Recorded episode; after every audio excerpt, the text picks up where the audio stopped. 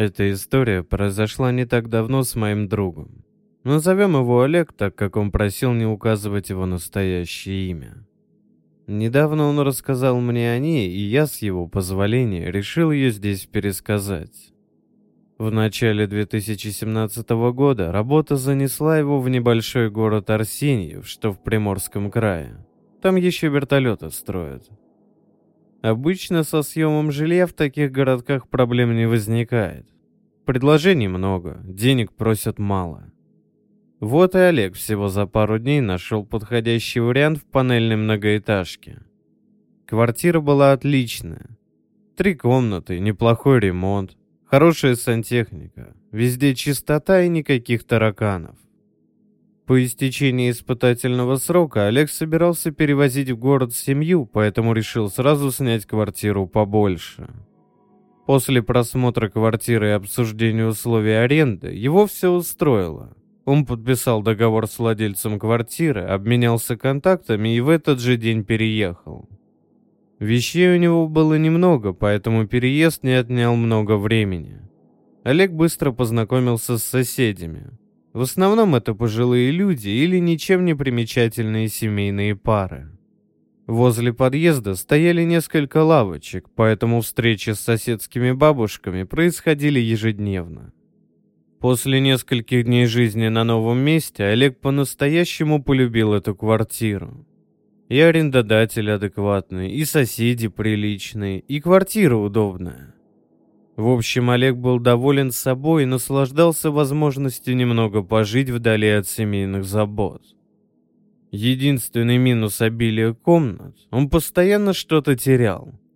Еще не до конца освоившись в обилии шкафов и пространства, Олег то и дело не мог найти то зарядку от телефона, то флешку, то недавно постиранные носки. Однако через некоторое время Олег обратил внимание на другие недостатки квартиры. Периодически он стал слышать, как за стенкой кто-то говорит. Звук был тихий, но это раздражало. Учитывая, что и соседский телевизор вечерами был слышен тоже, Олег сделал вывод об ужасной звукоизоляции, что характерно для большинства панельных домов. Иногда к этим шумам добавляется то топот сверху, то стук в стенах. Через пару дней после этого, просматривая какой-то фильм, Олег услышал несколько глухих ударов в стену или за стеной. Через несколько минут стук повторился – так как время было вечернее, а весь этот шум его изрядно достал, он решил зайти к соседям и попросить их перестать долбить стену, да и телевизор не смотреть так громко. Надел штаны, футболку, вышел в подъезд и постучал в дверь к соседям, со стороны которых доносился шум. Несмотря на продолжительный стук, соседи не открывали, и Олег решил зайти и поговорить с ними завтра. Может быть, открывать вечером не хотят. Поди их разбери. К счастью, после его возвращения шумы прекратились. Однако счастье было недолгим, так как проснулся Олег снова от непонятного шума за стеной. Он слышал, как кто-то разговаривает. Даже постарался прислушаться, и ему показалось, что это какой-то монолог, так как говорящий был один. Несколько стуков за стеной его окончательно разбудили, он решил пойти и напомнить соседям о правилах общежития. Пошел умываться и долго искал зубную щетку, но так и не смог ее найти. В итоге, после получасовых сборов, Олег отправился вести переговоры с беспокойными соседями. И вот тут, дорогой слушатель, случилось самое странное. Вышел Олег в подъезд, и в этот самый момент его сосед заходил к себе домой. Оказалось, что они уже были знакомы, поэтому после недолгого приветствия сосед попросил его помочь затащить какие-то вещи с первого этажа и даже пригласил попить чай. Олег с радостью согласился. После стандартных фраз и небольшой беседы Олег сказал, мол, шум от вас идет. То телевизор, то в стену стучите, Сосед этому очень удивился и говорит, что только сегодня вернулся из командировки, а жена вообще к родственникам уехала. Дома никого неделю не было, поэтому шуметь они не могли. Олега это явно озадачило, так как шум был явно со стороны этих соседей. Однако он понимал, что спорить с соседом будет нелепо, поэтому перевел беседу в другое русло. И вот когда он уже уходил, заметил нечто странное. Дело в том, что в его квартиру как бы врезается одна из комнат соседей размером с совмещенный санузел. Однако у соседей общая стена с его квартирой была прямой, чего быть не могло. На всякий случай он поинтересовался, не делали ли они перепланировку. Сосед сообщил, что нет, не делали, и эта врезка в квартиру к ним не относится. Постучал по стене даже. Говорит, что это несущая стена.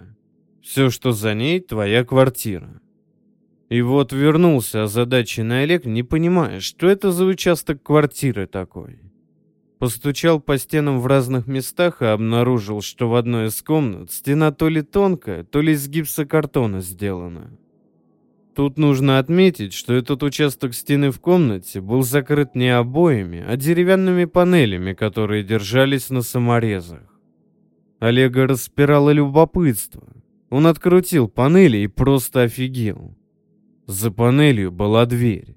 С замком. Закрытая. Этот поворот событий его удивил еще сильнее. Нафига комнату прятать? Решил позвонить владельцу квартиры, узнать, что это за дела такие. Набрал номер, но абонент недоступен. Поэтому решил позвонить ему позже и на всякий случай написал СМС с вопросом про дверь. Здесь важно указать, что Олег не особо верит в какие-то мистические события. Поэтому наличие законсервированной двери его, конечно же, удивило, но не напугало. Он подумал, может быть, владельцы квартиры там прячут какие-то свои вещи или сами не знали об этом месте. Поэтому он решил дождаться ответа и заниматься обычными делами. Весь день он провел вне дома. Вернулся лишь вечером. На всякий случай еще раз позвонил владельцу квартиры, но его телефон вновь оказался недоступен. В итоге Олег включил очередную серию какого-то сериала и принялся его смотреть, заедая чипсами. И тут, на середине серии, он чуть со стула не упал, потому как услышал громкий удар о пол из этой комнаты. Как будто бы там что-то упало. После этого раздался шум телевизора, и теперь он понимал, что шум определенно идет из этой комнаты. Не понимая, что происходит, Олег собрал имеющиеся в доме инструменты и решил вскрыть эту чертову дверь, так как хотел определить источник шума. И вот, раскапывая сумки в поисках молотка, отверток и других инструментов, Олег услышал медленный скрип. Он замер, так как звук был похож на открывающуюся дверь. Он только хотел забежать в комнату, как отчетливо услышал звук захлопнувшейся двери. Это его не на шутку перепугало, но он решил продолжить начатое. Вооружившись инструментами, он подошел к двери и возился минут 15 с замком. Замок был снят. Олег открыл дверь и очень удивился увиденному. Перед ним была небольшая комната, где-то 2 на 2 метра.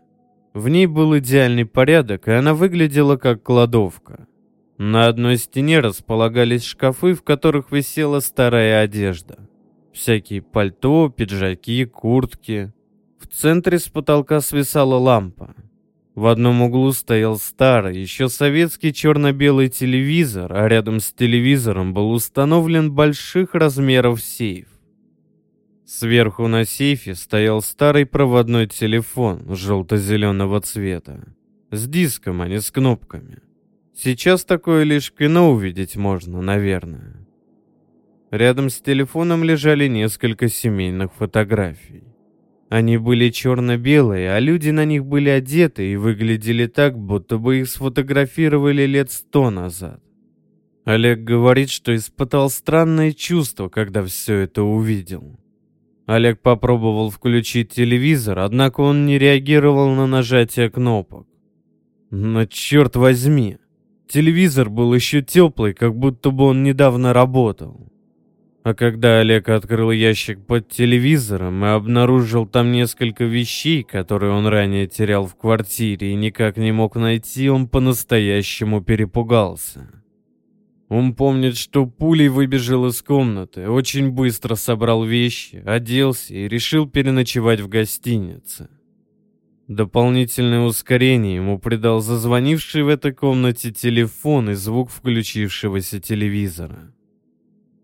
Больше в эту квартиру Олег не возвращался. Поселился в гостинице и начал искать другое жилье.